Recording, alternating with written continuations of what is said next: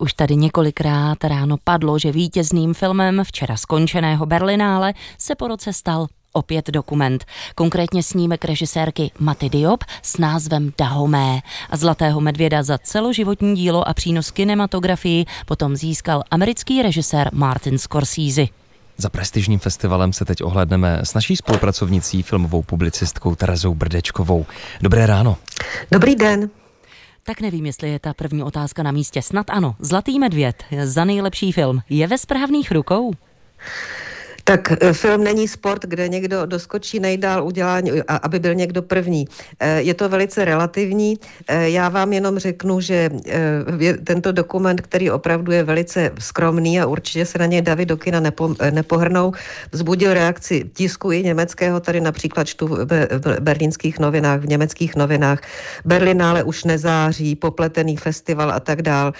Ono je normální, že na Berlinále vyhrávají dokumenty, někdy vynikající, že tam vyhrávají nahrávají eh, filmy, které mají politický obsah, ale ještě se nikdy nestalo, aby tam eh, vyhrál film takový opravdu eh, vlastně čistě progresivistický, malý a pro publikum zcela nezajímavý a vlastně šokem byly i ty další ceny. Takže na vaši otázku odpovím tak, že je ve správných rukou z hlediska, z hlediska velice progresivistického křídla kulturní společnosti. Můžeme tenhle ten snímek eh, přiblížit ještě víc? Snímek Dahomé?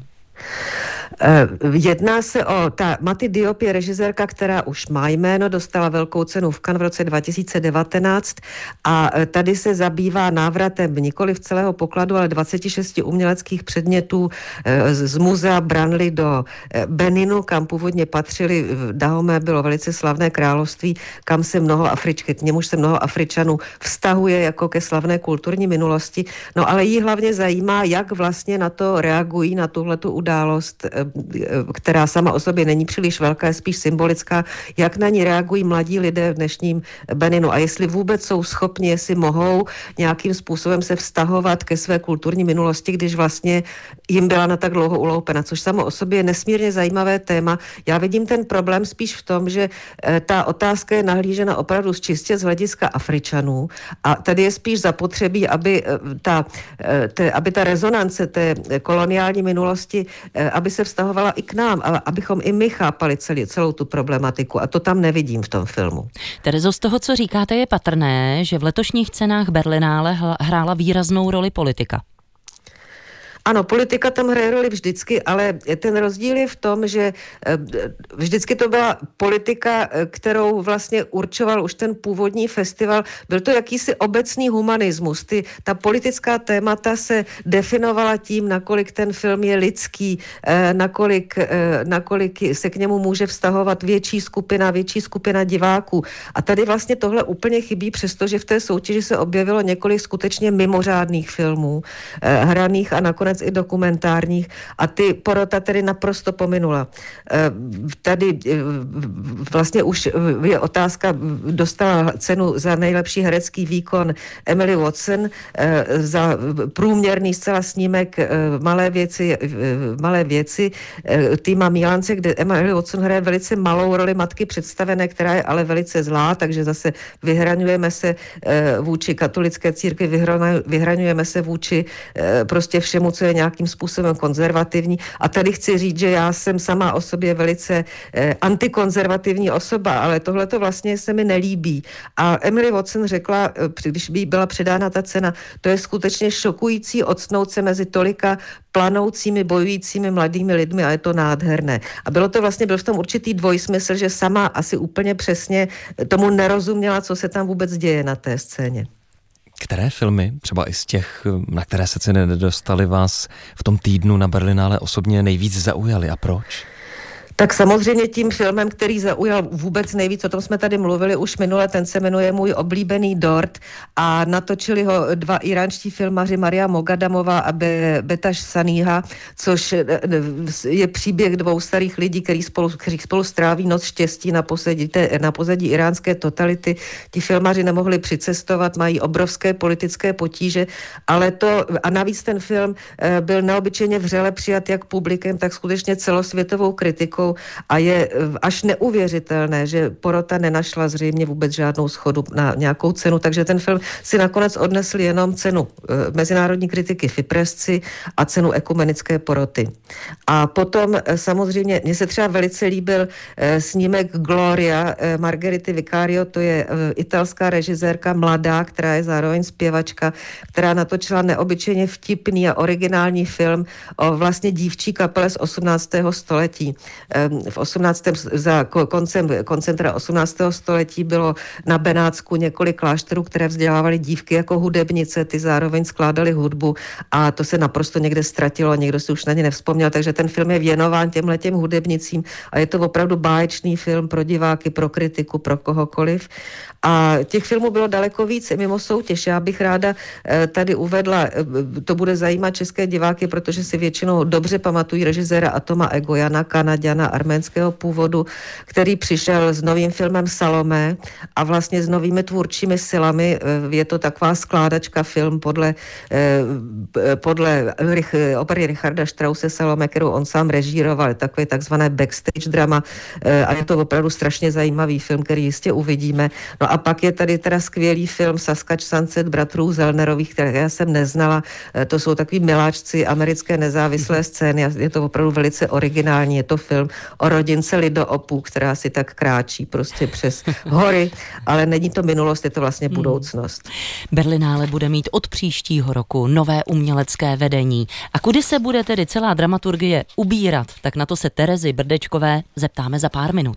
Letošní ročník prestižního filmového festivalu Berlinále se včera večer uzavřel. V Berlíně stále ještě zůstává filmová publicistka Tereza Brdečková, se kterou jsme ve spojení. Terezo, režiséra Martina Scorseseho, který převzal Zlatého medvěda za celoživotní dílo a také za přínos kinematografii, toho asi nemusíme úplně představovat, ale podle vás, v čem je jeho nejzásadnější přínos? Já jsem o tom přemýšlela, já si myslím, že jemu se podařilo eh, skloubit eh, akční film s hloubkou, eh, s vírou, s filozofií. On vlastně skutečně skloubil filozofii a víru s akcí. Takže jako kluk, který se narodil v Bronxu a zažil, eh, skutečně pro něj to byly autentické zážitky, všechny ty gangstery, gangsteři a útoky a tak dál. Martin Scorsese říkal, že v dětství chtěl být buď to farářem nebo gangsterem, protože tam, kde žil, se jinak přežít nedalo. To znamená autentický zážitek. A je to vlastně jeden z posledních režisérů, který analyzuje dobro a zlo v člověku s moudrostí a s nadhledem. On sám si vybral eh, na tu prezentaci největší film Dvojí identita, který známe i u nás. A uvedl teda nádherný film svůj dokumentární, který se jmenuje Made of England. Eh, z něhož se dozvídáme o zdrojích jeho tvorby eh, v dětství, kdy jsem musel dívat na televizi doma, protože byl stále nemocný a díval se na anglické filmy, produkce Paula a Presbergera, velice magické filmy a vlastně my je tím znovu objevujeme. Letos naposledy vedl Berlinále umělecký ředitel Karlo Katrian. Byla na tom posledním ročníku v jeho podání cítit nějaká nostalgie? On tam byl na berlínské poměry poměrně krátce. Eh, takže eh, někteří ho možná ani nezachytili. Dostal strašně na frak od německého tisku ve včerejších i dnešních novinách, eh, že skutečně se mu nepodařilo Berlín vrátit do té první kategorie, kde je Kan, což je berlínský stálý problém, že všechny filmy mu ukradne Kan, že bylo mu vyčítáno, že vlastně z Berlína dělá malé lokarno a popravdě řečeno i za ty podivné ceny nese on odpovědnost, protože, jak říkal bývalý ředitel Berlinále Morris de Hadel, když vyberete filmy do soutěže a sestavíte porotu, už víte předem, kdo je vítěz. A tady si myslím, že si Karlo Katrián trochu příliš zariskoval. Co tedy myslíte, kam se bude program Berlinále ubírat s novým uměleckým vedením od příštího roku? Tak Berlinále je obrovský festival, který eh, kromě toho, že se tam dávají ceny, uzavírají se tam obchody, tak patří především tomu místnímu publiku. To je pět milionů vlastně lidí, kteří tam žijou a s obrovským nadšením na ty filmy chodí. Takže rozhodně se bude posouvat blíže k těm divákům. To neznamená, že by to bylo na úkor e, nějaké podbízivosti, ale předpokládám, že ta soutěž bude nějakým způsobem zářivější, eh, diváčtější. A co je velice zajímavé, ten festival se za těch 35 let, co tam jezdím, posouvá na východ. Začal tedy vysloveně v západním Berlíně u Zoo a postupně před Potsdam Platz, kde zřejmě skončí za dva roky, protože tam končí nájem, tak se přesouvá do východní části města, kde se staví obrovské nové haly a e, budovy a kina a tak dál, z čehož jsou návštěvníci nešťastní, ale myslím si, že městu jako takovému to velmi prospěje. 74. ročník Mezinárodního filmového festivalu Berlinále je tedy minulostí. Tušíme už, které snímky se dostanou do české distribuce, které budou moci vidět v českých kinech diváci?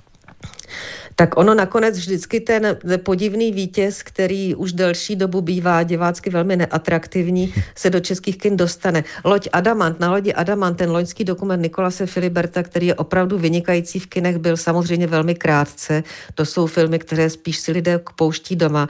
Já tedy pevně doufám, že do kin se dostane film Andrease Dréze na Sláskou Hilda, že se tam dostane ten velice kvalitní, byť příšerně dlouhý eh, film Zemřít Šterben Matiase Gle Gleznera a samozřejmě předpokládám, že se dostane nový film Atoma Egojana, Atoma Egojana Salome.